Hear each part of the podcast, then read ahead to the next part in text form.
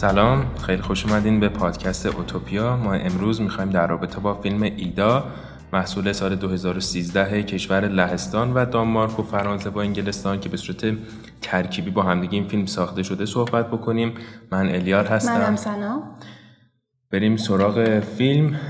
قبل از شروع بگم که این فیلم برنده جایزه اسکار و بفتای بهترین فیلم غیر انگلیسی زبان شده و جزو فیلم هایی هستش که چندین جایزه مختلف برنده شده بود تو سال دو هزار و سیزده و میخوایم راجبش صحبت بکنیم. این فیلم تا حدودی متفاوت هستش از فیلم های قبلی که ما راجبش صحبت کردیم به خاطر اینکه فیلم سیاه و سفید هست. اسپکت ریشیوی فیلم هم کمی متفاوت تر هستش. حالا در ادامه راجب فیلم بردارش صحبت میکنیم که به نظر من عنصر بارزی هستش. این فیلم محصول سینمای اروپا هستش. سینمای اروپا که خب میدونیم یک سری مختصات و ویژگی های خاص خودشون رو دارن که متمایز هستش از سینمای هالیوود. امروز هم هوا برفیه. اتفاقا سنا میگفت که توی فیلم ایدا برف زیاد میبینیم. امروز هم که داریم ریکورد میکنیم اتفاقا داره برف میباره. اگر صدایی از محیط اطراف میشنوید ببخشید، به خاطر صدای برف هست، صدای برف و اون چکه های آب هستش.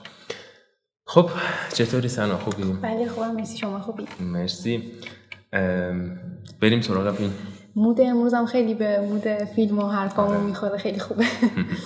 خب راجع به فیلم اگه بخوایم یه نظر کلی بندازیم، مهمترین ویژگیش اینه که محصول لهستانه. بارزترین حالتش اینه که محصول لهستانه و سینمای لهستان هم که از اول پیدایش فیلمبرداری بوده، حالا با یه صعود و فرودایی که اونم به خاطر شرایط سیاسی خاصشه، چون لهستان کشوریه که هم کمونیسم دیده، هم هولوکاست دیده و کلا شرایط سیاسی عجیبی داره که روی سینماش هم تاثیر خیلی زیادی گذاشته. به خاطر همینه که ما تو دهه هفتاد شاهد فیلمایی هستیم از سینمای لهستان که فیلمای مهمی هم هستن که یه حالت اعتراضی رو نشون میدن که به خاطر شرایط سیاسی کشورشون بوده. به شدت دچار سانسور بودن یه دوره هایی به خاطر کمونیسم و اینا و خب در آخر یه سینمای خیلی خاصیه که ما بیشتر با کیشلوفسکی و پولانسکی میشناسیمش چون اونا بیشتر جهانی هستن، ولی کارگردانای دیگه‌ای هم هستن که فیلمای خیلی خیلی خاصی دارن.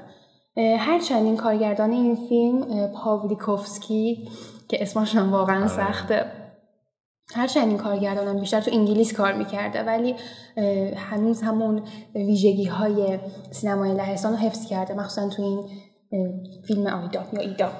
کلا سینمای لهستان جزو اون سینماهایی هستش که به شدت تحت تاثیر ایدئولوژی قرار داره، چون کشوری که به قول تو هم سیاست‌های مختلف دیده، ایدئولوژی ها، مذاهب مختلفی دیده، دین‌ها، آیین‌های مختلفی و کاملا این تو اکثر فیلم‌هاش، حتی تو اون فیلم برداریش هم محسوسه که اینا یه, یه تفکری پشتش هستش، انگار صرفا سینما رو برای سرگرمی نمیدونن و این کلا ماهیت سینمای اروپا هست. البته در کنار این که مثلا راجع به سیاست و شرایط اجتماعی میخوان حرف بزنن، ولی تم اصلی فیلماشون یعنی بستر اصلیشون خصلت‌های انسانیه، ویژگی‌های انسانی که به نظر من میتونه راحت مرزهای جهانی رو هم بشکنه. یکی از ویژگی‌های خیلی بارز سینمای لهستان که به تبتو خیلی بهتر میتونی تاکیدش کنی اینه که به فضای شهری خیلی خوب میپردازه و متفاوت‌تر نشون میده، نه صرفاً به خاطر معماریش، به خاطر کادربندی و تصویربرداری خاصش. و یکی از دوستای من میگه که کلاً وقتی لهستان و اسم لهستان رو میشنوم یاد بتون میافتم. چرا؟ نمیدونم. شاید به خاطر معماریش. اگه اینجوری باشه البته. نمیدونم والا، خیلی اطلاعات دقیق از معماری لهستان ندارم. خب میخوای یه گریز کوتاهی داشته باشیم بر پاول پاولیکوفسکی کارگردان فیلم و بعد مستقیما بریم سراغ ایدا. این کارگردان متولد هزار و نهصد و پنجاه و هفت و از بچگی شرایط سیاسی خاص این کشورم دیده. یه چیزی که خیلی برای من جالبه اینه که با اینکه کارگردان خیلی کم کاریه ولی فیلمایی که ساخته اکثرا هم در حد جهانی هم از لحاظ مخاطب خیلی موفق بودن و این فیلم هم سردسته اوناست فکر کنم. از هزار و نهصد و هشتاد و هفت داره فیلم میسازه تا الان ولی کم میسازه و گزیده میسازه. مثلا همین آخرین فیلمش رو دو هزار و هجده ساخته که جنگ سرد. قبل اون پنج سال قبلش ایدا رو ساخته بود، دو هزار و سیزده. و یه چیزی که خیلی جالبه برای من زندگی نامه اونه که از زبون خودش میشنویم. حالا اتفاق خاصی نیفتاده ولی میگه که من اکثر فیلمایی که میسازم، مثلا زن طبقه پنجمش، مربوط به دهه شصت. دهه شصت خب لهستان دچار یه تحولاتی شده بوده و بعد از جنگ جهانی اول، اولین نسلیه که بعد جنگ جهانی دوم ببخشید رشد پیدا کرده و این دهه دهه‌ایه که موسیقی خارجی وارد کشور شده، یه جورایی آزادی بیان رو می‌خواستن پیدا بکنن.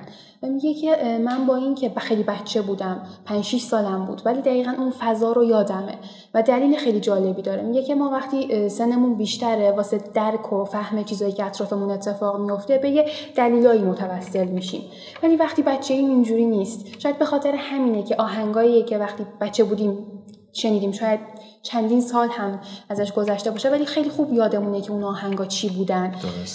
حتی ماشینایی که دیدیم، چون خودش هم از ماشین ماشینی که تو بچگی مورد علاقه‌اش بوده تو فیلم استفاده کردیم. میگه که شاید حتی اون موقع اسم ماشین رو نمیدونستیم، اصلا نمیدونستیم ماشین چه جوری کار میکنه، ولی مثل اینکه بیشتر درکش میکردیم.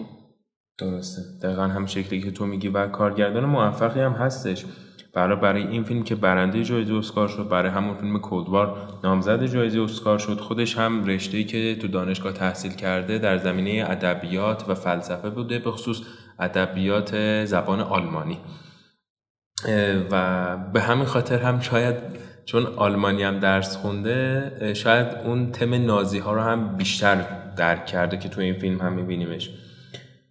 و داستانگوییش با اینکه شاید ضعیف باشه نسبت به تصویر برداری و کادربندی های خیلی خارق‌العاده‌اش، ولی داستانگویی مدرن رو بیشتر دوست داره و به گفته خودش دوست نداره که تاریخ رو بیاد تفسیر بکنه و یک گوشه‌ای رو نشون میده و بیشتر به اون مفاهیم فلسفیش میپردازه. درسته، بریم سراغ ایدا. ویژگی بارز این فیلم چیه به نظرت؟ کادربندیش چهار به سه بودن. واقعا کادربندی از اوناست که انگار عکسه، چند تا عکس کنار هم چیده شده. من تونتون استاپ می‌کردم، یکم نگاه می‌کردم. خیلی از المان‌های مختلف عکاسی رو به واقع خیلی خوب رعایت کرده. یکیش قانون یک سومه که ما تو اکثر پلان‌ها می‌بینیم. عنصر اصلی توی اون نقاط طلایی قرار داره. کلا کادربندیاش کادربندیایی که من خودم مثلا بعضی جاها استوب میکردم، اسکرین شات میگیره، نه نه فکر میکردم مثلا اونجایی که زنه داره با اون مرد صحبت میکنه، دو دو طرف یک میز نشستن و دارن صحبت میکنن، من خودم داشتم فکر میکردم، میگفتم اگر من کارگردان بودم چیکار میکردم؟ یه دوربین میآوردم پشت سر مثلا طرف میذاشتم، یه دوربین دیگه هم این سمت میذاشتم، دقیقاً اوور شولدر که تو تو کات میزدم و دیدم. ولی این خیلی مثلا جالب بود، دوربین برده مثلا یه چند متر اون طرفتر یه در پیدا کرده، در رو باز کرده، طوری قاب بنده کرده که به صورت بلر یه نصفش در نصفش چهره این زنه که مرده هم اصلا دیده نمیشه. یا تو جاهای مختلفی چنین چیزی وجود داره. یه نوع کادر همه جای فیلم هم یه جوریه که میتونی استاپ کنی، مثلا اسکرین شات بگیری، در حد یه پوستر و یه کارت پستالی میشه. دقیقاً واقعا. یه چیز جالبی که هم که داره، به خصوص توی سکانس‌های اول فیلم دیده میشه، کادر بندیش طوریه که مثلا دماغ به بالای فرد توی کادر هست و بقیهشون هدرون میگن دیگه. هدرون فاصله تموم شدن سر تا جایی که کادر تصویر تموم میشه، اون فاصله خیلی زیاده. کلا از فضای خالی زیادی استفاده می‌کنه. و من اون برداشتی که خود من داشتم فکر کنم این بود که تأثیر و اون غلبه کردن فضا بر این کاراکتر، انگار اون فضا که فضای صومعه هستش داره له میکنه این کاراکتر رو، که ما فقط یک گوشه‌ای از صورت این کاراکتر رو داریم میبینیم. حتی یه جایی داره گریه میکنه شخصیت ایدا، به محض اینکه این اشکاش جاری میشه از کادر خارج میشه. ما حتی داخل کادر نمیتونیم ببینیم که این اشکاش اومد جاری شد روی گونه هاش.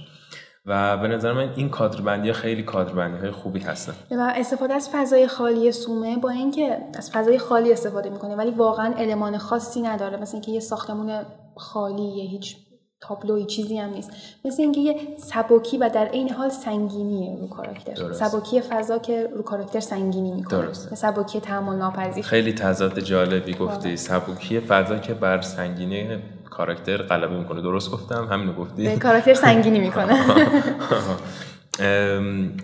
و یه چیز دیگه، صدا، با اینکه فیلم به جز سکانس آخرش تقریبا میشه گفت تو هیچ سکانس دیگه موسیقی متن نداره، اما بحث صدا برداری و صداگذاری هم خیلی توی فیلم بارزه، به خصوص صدای قاشق چنگال ها.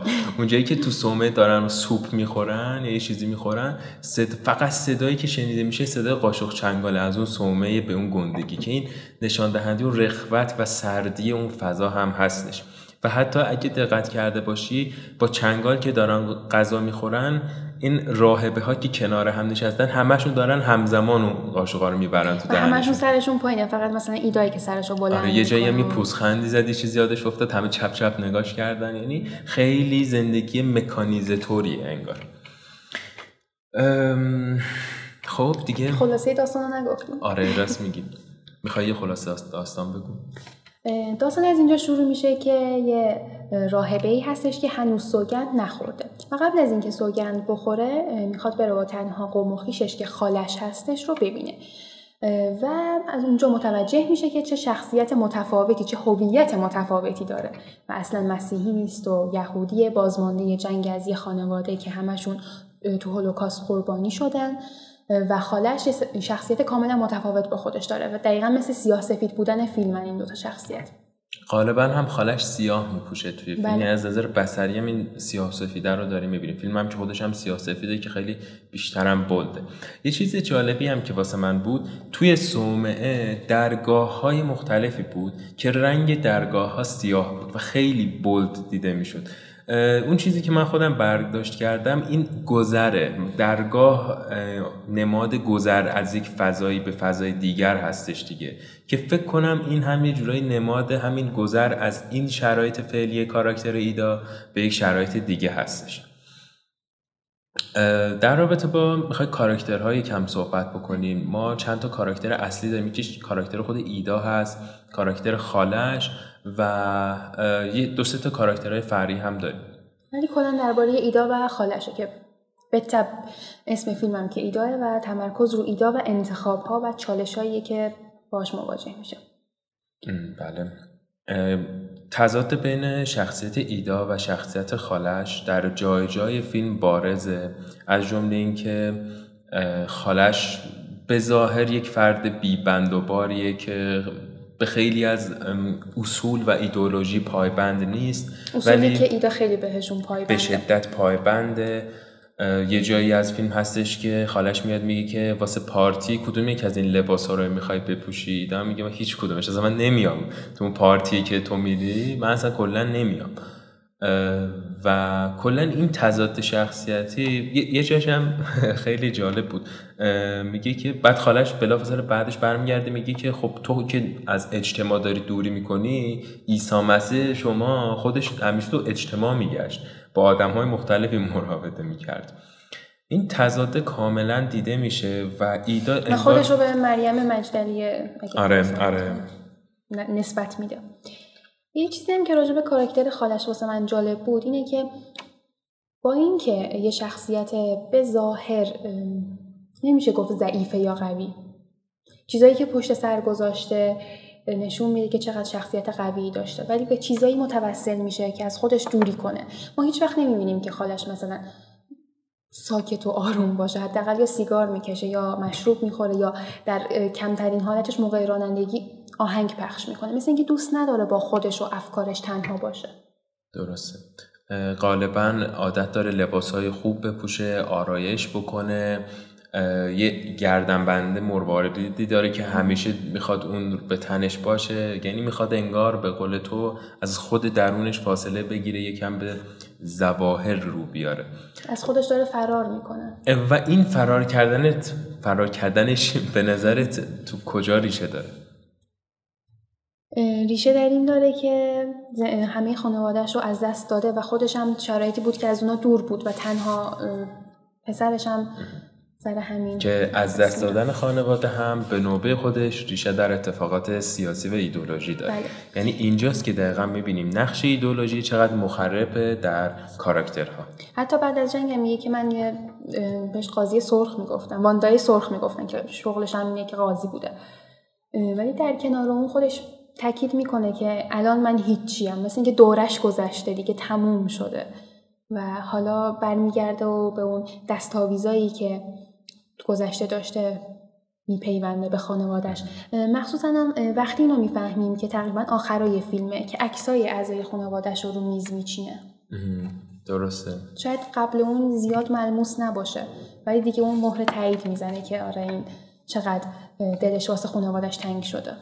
من خیلی فکر کردم راجع به این که چرا این کاراکتر شخصیت قاضی داره. خب میدونیم که قاضی از قضاوت کردن و اینکه اصلا قاضی شخصیتیه که غالباً سرنوشت انسان‌ها رو در واقع تعیین میکنه. خودش هم میگه میگه من چند نفر رو فرستادم بالای چوبه دار، یعنی مرگ و زندگی خیلی در اختیار این فرد بوده.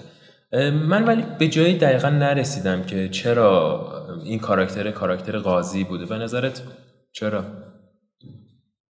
به نظر من قاضی بودنش بیشتر اون حالت ماجراجویانش رو نشون میده. خودش هم تاکید میکنه که من یه شخصی از بچگی یه شخصیت خیلی ماجراجو داشتم، برخلاف خواهرم که مادر ایدا میشه که یه هنرمند بود، که دقیقاً اینو تو ایدا هم میبینیم. صحنه اول فیلم میبینیم که داره مجسمه مسیح رو رنگ میکنه. کلا یه شخصیت آرومی داره. در کنار اینکه این آروم بودنش رو نسبت میدم به شرایطی که توش بزرگ شده، چون ایدا تو صومعه بزرگ شده، ولی به نظر من ریشه تو این داره که به مادرش هم رفته و این غیر قابل انکاره. Nazywa się Wanda Gruz. To jest jedyna siostry krewna. Powinna ją siostra poznać, zanim złoży śluby.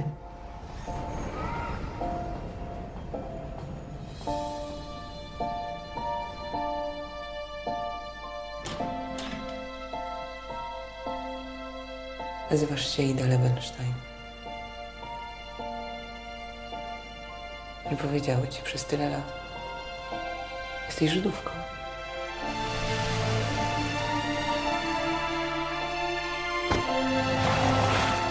W tym domu kiedyś mieszkała nasza rodzina. Tu nie mieszkali żadni Żydzi.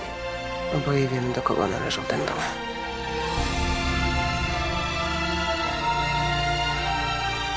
No i co tu robisz? Jak zginęli? یکم راجع به تضادهای فیلم صحبت بکنیم. تضاد بین یهودی و مسیحی بودن، تضاد بین سن کم ایدا و سن بالای خالش، تضاد بین کاراکتر بیبند و بار خالش تقریبا و کاراکتر به شدت پایبند به اصول و ضوابط زیاد ایدا، تضاد بین مشروب خوردن و نخوردن و تضاد بین ثروت و فقری که حتی اونم میبینیم که خالش یه جورایی با اون هم درگیر، یک ماشین کهنه ولی لباسهای خیلی شیک که خالش داره، و حتی تضاد بین زن و مرد. بعضی از جاها میبینیم که همه جا مرده و تو صومعه میبینیم که همیشه همه راهبه هستن که خانومن، و در نهایت تصمیماتی که ایدا هم میگیره انگار یک دوراهی ریشه تو همین تضادها داره. همین تضادها هستش که انگار شخصیت ایدا رو ساخته و الان به جایی رسیده که ما میبینیم که میخواد سوگند بخوره، ولی سوگند به چی؟ سوگند به مثلا راهبه بودن و اینا. بیشتر به نظر من سوگندش نسبت به زندگیه که سوگند میخوره که چطوری مسیر زندگیش رو طی بکنه. و وقتی که تو در زندگیت با تضادهای زیادی مواجه هستی، این خیلی سخت میکنه انتخاب کردن رو. انتخابی که خالش در نهایت اون اتفاق واسش افتاد و برای ایدا این اتفاق که دیگه نگیم چه اتفاقی. و دقیقاً به نظر من کلا فیلم نشون میده که چجوری ایدا میخواد ایثار بکنه. خالش هم اوایل فیلم میگه که تو مثلا به عشق فیزیکی فکر میکنی، که اون جواب میده نه، ولی میگه که خب خالش میگه چجوری میخوای ایثار بکنی. آره اینجاش خیلی جالبه و کلا به نظر من مفهوم پیدا کردن ایثار ایده خیلی مهمه. آره آدم مثلا میگیم ما ایثار ایثار تو شرایط سخت معنا داره دیگه، وگرنه ایدایی که کلا تو صومعه بزرگ شده و یه راه دیگه ای آره، نداشته آره. غیر از راهبه شدن خب معلومه که آره دیگه اصلا اونجا میخواست هم نمیتونست منحرف بشه که مهم شهامت اینه که تو جامعه باشی و چنین چیزی. آره اونجاش خیلی خوب بود. منم یادم میاد پلان آخر فیلم به نظر من خیلی پلان درخشانیه از چند جهت. یک جا هستش که وقتی میرن اون جنازه پدر مادری ایدا رو پیدا بکنن از قبرستون که دارن برمیگردن، داخل ماشین دوربین از پشت فیلم برداری کرده که در واقع یک مسیر طولانی رو پیش رویمون میبینیم ما که دارن رانندگی میکنن. یعنی قشنگ نشون میده که یک راهی قراره که طی بشه، یک آینده‌ای در پیش چشمان ما هستش. اما در پلان آخر اصلا اینطوری نیست. تو پلان آخر دوربین تقریبا میدیوم کلوزآپ تر آره که ایدا رو داره نشون میده که پشت سرش یک راهه و یه ماشین که خل... خلاف جهت آره، رو میره آره، مثل آره. این که ایدا هم داره خلاف جهت چیزی که شاید خودش قلباً میخواد انتخاب میکنه و, ی... و یا چیزی که مخاطب انتظار داره انتظار داره و همچنین نشون میده که این یک گذشته‌ای داشته ولی ما آینده‌شو نمیبینیم چون ما مسیر رو پشت ایدا میبینیم، مسیر روبروشو نمیبینیم نمیبینیم علاوه بر این دور تنها سکانس فیلمی که دوربین رو دسته و داره تکون میخوره، یعنی اون اضطراب و نگرانی رو ما با فیلمبرداریش هم میبینیم. در بقیه سکانس‌ها راه رفتن اونو با فیلمبرداری دقیقاً حس میکنه حس میکنه و این اضطراب، این که نمیدونیم آینده قراره چی بشه، نامعلومی سرنوشت ایدا که ریشه در تضاد داره، خیلی خوب با تصویر به نمایش در اومده. کلا فیلم از لحاظ بصری خیلی قویه، خیلی نامزد اسکار فیلمبرداری هم شده بود و واقعا فیلمبرداری و کارگردانی خیلی کارگردانی قدرتمندیه. حتی خود کارگردان هم میگه که شاید به خاطر این استفاده کردن از شرایط فیزیک کادربندی و جلوه‌های بصری خاصش شاید همه نتونن باهاش همراه باشن و در ولی در آخر اون مخاطب صبوره که به خاطر این صبرش پاداش میگیره. ولی به نظر من برای من که صبر نبود، بیشتر علاقه بود دنبال کردن این صحنه‌ها. آخه زیاد هم چیز نبود، از اون فیلمای خسته کننده نبود چون کاتای زیادی هم داشت. نه تنها کاتای زیادی داشت، خیلی فیلم کوتاهیه، هشتاد و پنج دقیقه این است. آره هشتاد و دو دقیقه. آره و مثلا در مقایسه با برخی از فیلمسازانی مثل تارکوفسکی، برگمان، اینایی که اصلا یه مثلا می‌بینید طرف چهار ساعته داره تو چشمای اون یکی نگاه میکنه یا سه ساعته داره سیگار میکشه، این فیلم ولی اینطوری نبود. اتفاقا تون تون داشت کات می‌خورد همه جا. و یه چیز جالبی هم اینه که فیلم بردارش، یعنی مدیر فیلم برداری، اولین تجربهش بوده، اولین تجربه بلندش بوده. چه جالب. و کارگردانم میگه که خب از این لحاظ من خیلی راحت بودم چون راحت میتونستم نظرمو بهش بگم و اونم چون هیچ چیزی واسه از دست دادن نداشت، کار اولش بود، نمیگفتم فلانی خراب کردی آخه خیلی خوب بود. به خاطر همین اونم خیلی استقبال میکنه، با هم راه میان مثل اینکه آره. ولی من چیزی که نمیدونم چرا این فیلم‌های سیاه‌سفید دوست دارن که اسپکت ریشیوشون رو کم بکنه، عرض تصویر کم، فیلم یه جوری مربع است انگار. اینو ما تو فیلم‌های سیاه‌سفید زیادی دیدیم ما.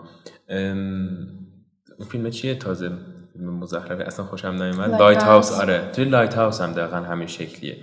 این خب یک مثال بارزش که میدونی میخواد قدیمو نشون بده، چون قدیم اینطوری بود دیگه، نسبت طول به عرض فیلم‌ها حالتی که مربع‌گونه داشت و این فیلم هم خب در زمان هزار و نهصد و شصت میگذره. میدونم که میخواد تاریخ بودن رو نشون بده ولی فکر نکنم صرفاً دلیل همین باشه. نه صرفاً به خاطر تاریخ بودنش نیست. جوری که خودش گفته اینه که من خودش هم کارگردان یا فیلمبردار؟ کارگردان. گفته که خودم انتخاب کردم که اندازه کادربندیام اینجوری باشه. در حالی که همه میگفتن خب تو از زاویه های مثلا لانگ شات خیلی زیاد میگیری، چرا مثلا عریض‌تر نگرفتی؟ و خب این میگه که اون مثل اینکه میخواست بسته بودن رو نشون بده احتمالا.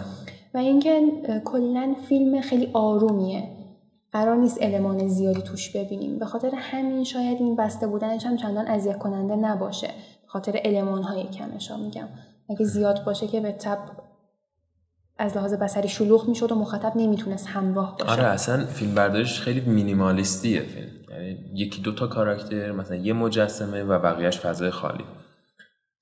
در حالی که به سیاه‌سفید بودنش هم خیلی بعضی نقد گرفتن که اگه مثلا سیاه‌سفید نبود خیلی راحت‌تر میتونستیم بعضی صحنه ها رو ببینیم. مثلا اون صحنه‌ای که ایدا تو گاوداری طویله خونه‌ایه که مادرش توش زندگی می‌کرده، بعد اون شیشه رنگی و اگه اون بازتابش و رنگی می‌دیدیم که تو چهره ایدا افتاده خیلی جذاب‌تر می‌شد.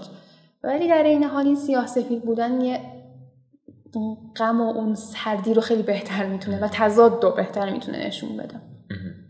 دقیقاً درسته.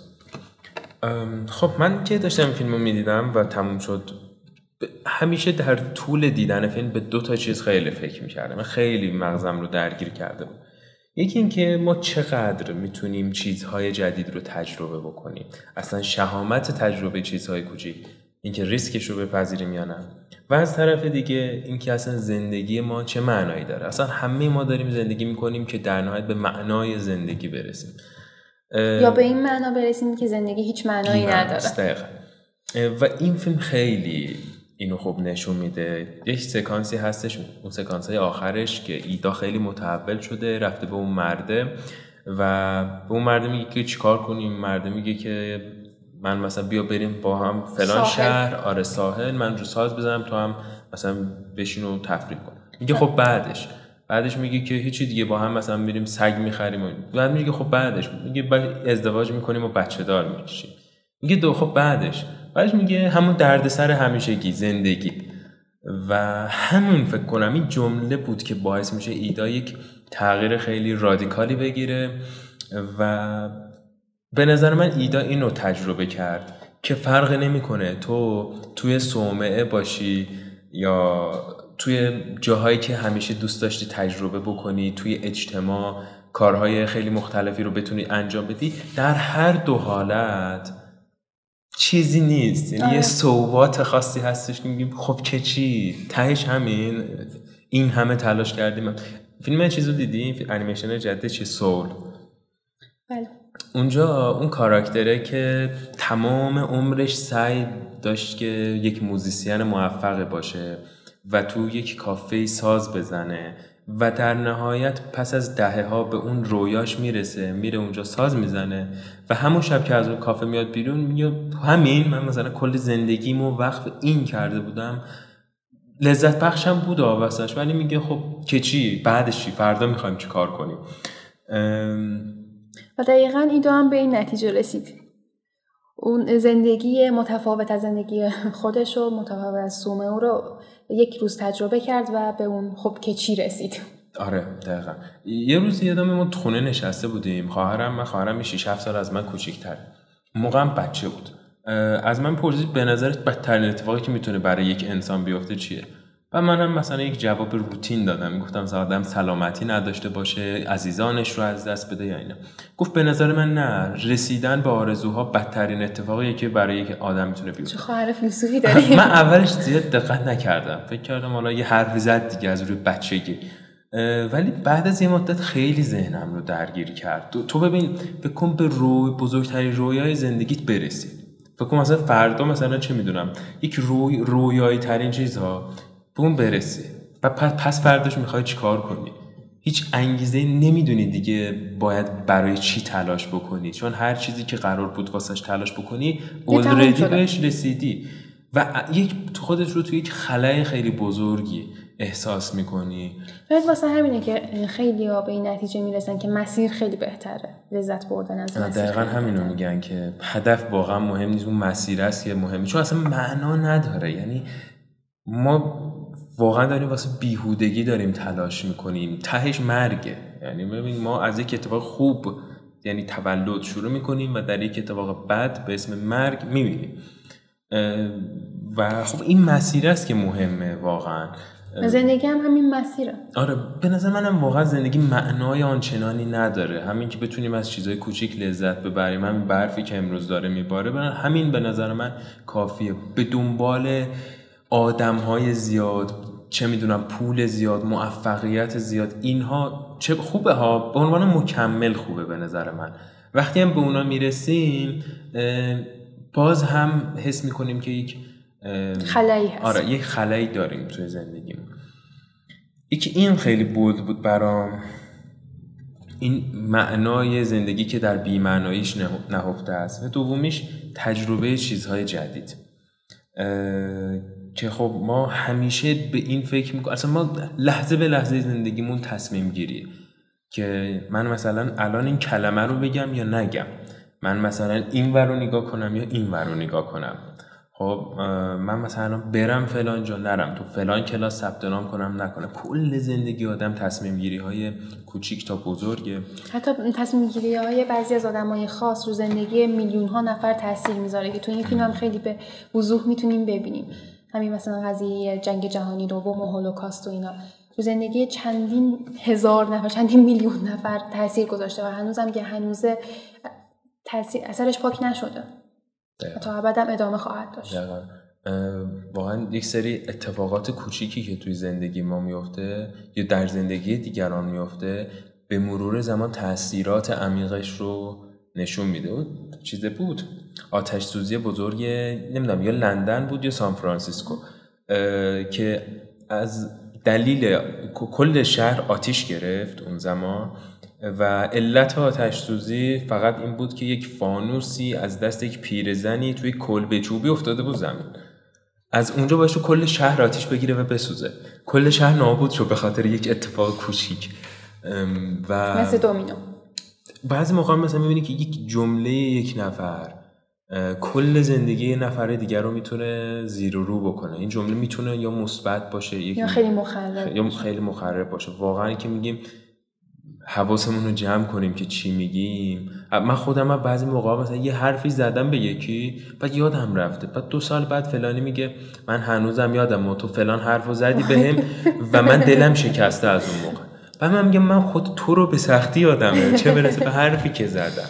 و میبینم وای من چقدر ناخواسته چه اشتباه بزرگی انجام دادم که یهو میبینی واقعا اصلا به ذهن آدم خطور نمیکنه که یه نفر که شاید هر سال یه بار ببینیش یهو یه حرف اشتباه آدم شاید میتونه تاثیر بذاره. و یه حرف حتی خوبه، یک آفرین گفتن یه نفر هم شاید باعث بشه که مسیر زندگی آره. یه نفر دیگه عوض بشه.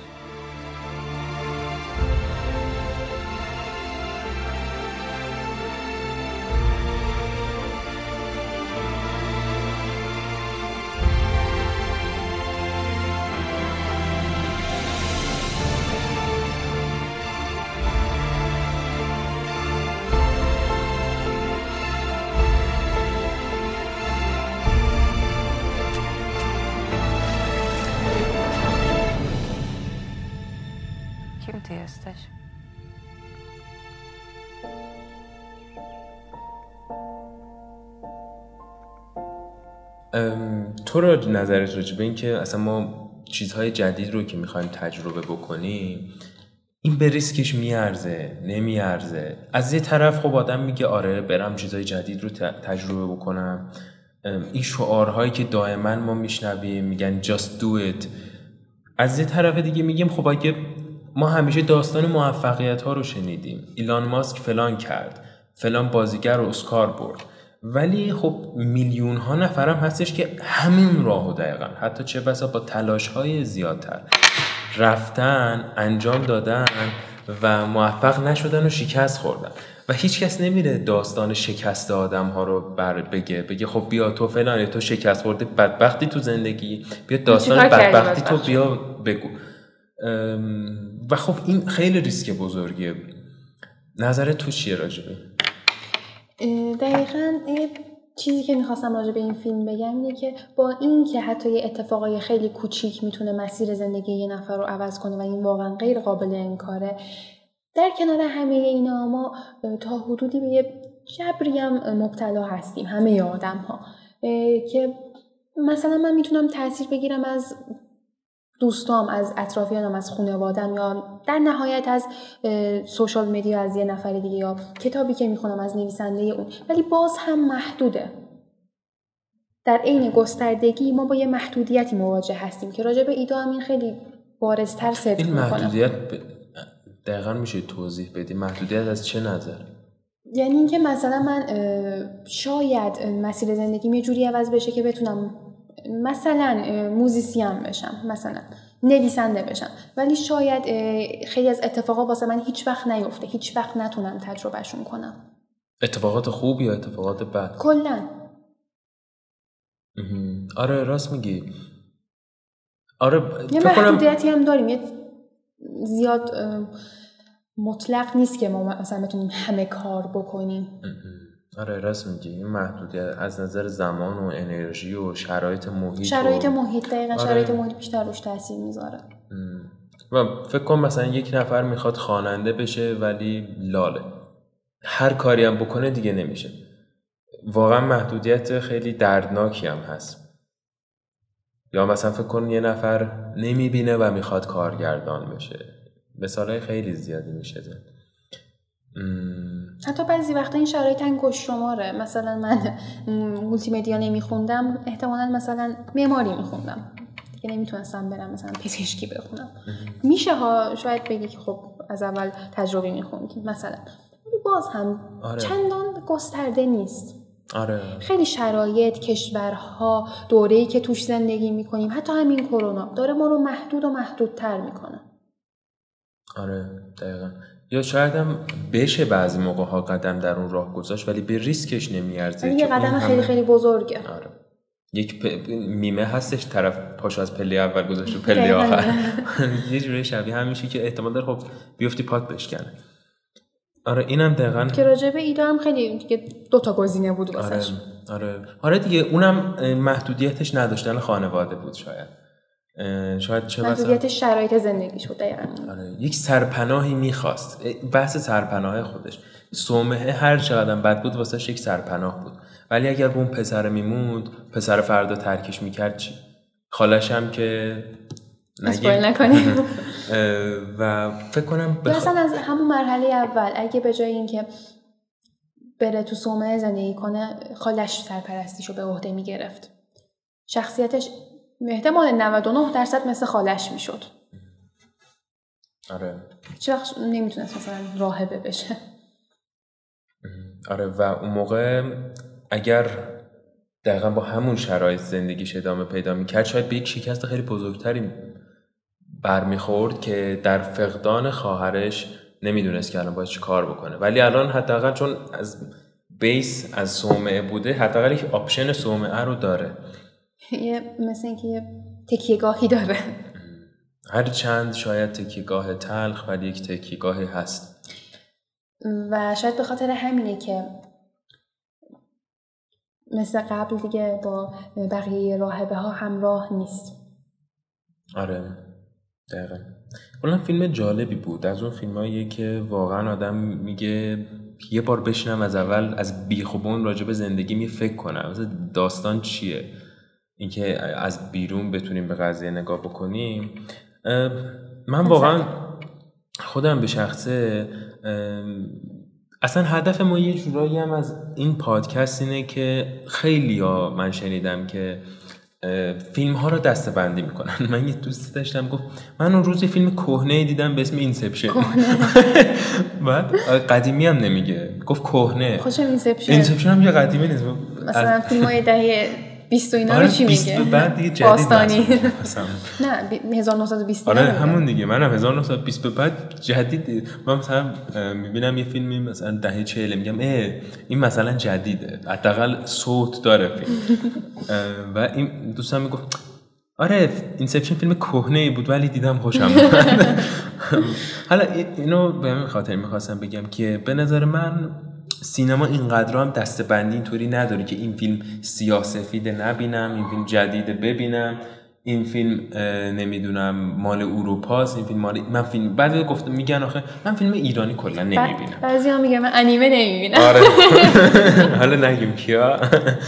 نه من ندیدم تا الان، نمیگم نمیبینم، ولی نمیخوام ببینم. نه یه جوری انگار مثلا دیدی آدم مثل سریال فرندز میدونی که باید فلان کارو انجام بدی ولی یه دنبال یه بهونه میگردی که اون کارو نکنی.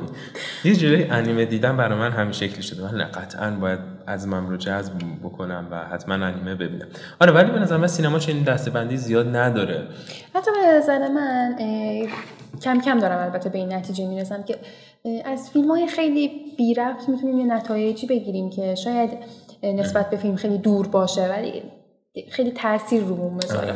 راست میگی. خیلی جالبه. آره آره راست میگی. اصلا فکر کنم راجع به این یکم هم رو تو اپیزود مقدمه هم صحبت کردیم. اگه بخوای چیز خیلی فر...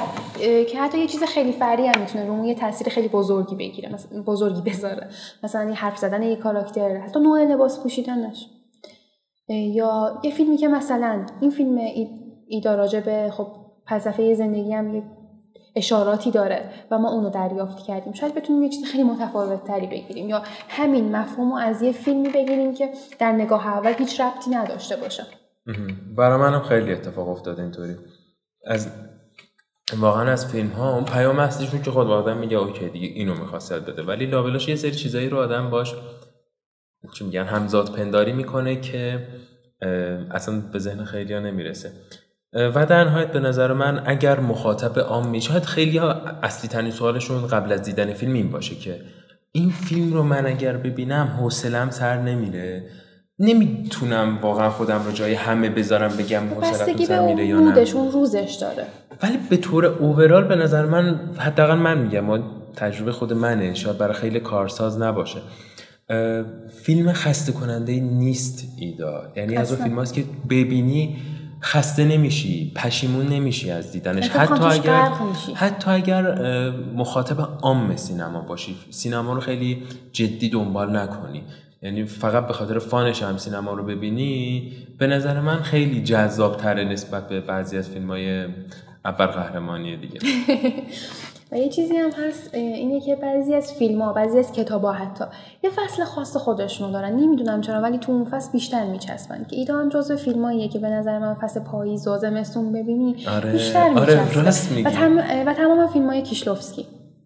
آره موافقم. من خودم مثلا زمستون رو بیشتر دوست دارم که ادبیات روسیه بخونم. آره راست میگی. اون حالا نمیده اصلا تابستون چیز بود و به خاطر همینه که شاید امروز با برف باریدن اینقدر ذوق کردم، چون دقیقاً روم بودم. آره اینو راست میگی.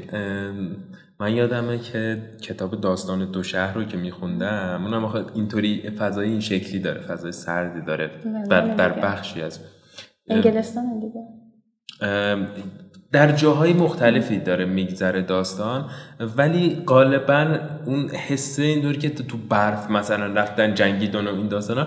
و اون کتاب رو من اتفاقا زمستون یادمه میخوندم، خیلی تجربهش باحال‌تر میشه. یا من هر موقع زمستون میشه میرم The Hateful Eight تارانتینو رو یه دور میبینم. خیلی آدم آره آدم با تک تک سلولهای بدنش سرما رو میتونه تو این فیلم حس بکنه. تو یعنی در رو میبندی حس میکنی دمای بیست درجه رفت بالاتر، در رو باز میکنی بیست درجه افت کرد، قشنگ میتونی حسش بکنی. وقتی این فیلم ها رو میبینی دوست داری که چایی بخوری. آره. میخوای چند تا فیلم که به درد این فصل میخورم معرفی آره معرفی کنیم؟ آره. یک راجع به کتاب گفتی، کتابم داریم، آره، راجع اونم صحبت میکنیم. آره The Hateful Eight.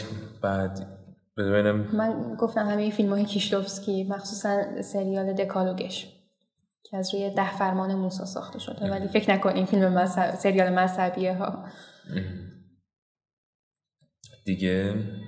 فیلم هایی که مرتبط با تم زمستان دارن، چرا چیزی به ذهنم نمیرسه. خب همونه اینجوری میشه آره. آدم میخواد به یه چیزی فکر کنه از ذهنش میره. حالا راجب کتابم ادبیات روسیه خیلی واقعا حال میده، داستان کوتاهای چخوف، حتی که داستانای بلنده، چون ادبیات روسیه رو ما با کتابای خیلی قطور و چند جلدی میشناسیم، ولی داستان کوتاهایی هم هستن که میشه باهاشون ارتباط برقرار کرد. همین داستان کوتاهای چخوفه که یه کتاب داره به اسم همسر و نقد همسر، البته تجدید چاپ نمیشه، که ترجمه آقای آتش برابه. این کتابا رو یه بار دیگه بگو که من یادم نره. ما اپیزود قبلی کتاب بوتیقای گسست رو یادمون رفت تو دسکریپشن بذاریم. بگو من اینجا بنویسم که یادم باشه تو دسکریپشن بذاریم. کتاب همسر و نقد همسر. خب تو ادامه بده. نشر علمی فرهنگی، ترجمه آتش براب. در کنار اون کتاب یادداشت‌های یک دیوانه گوگل. یادداشت‌های یک دیوانه. من از گوگل اصلا خوشم نمیاد. اون یک کتابی داشت، ملخ بود فکر کنم، کتاب آره دیگه از نیکولای گوگل بود. اصلا نمیدونم چرا باشه ارتباط برقرار. کلا من تم چیز سورئالیستی دوست ندارم. از کافکا هم زیاد خوشم نمیاد مثلا.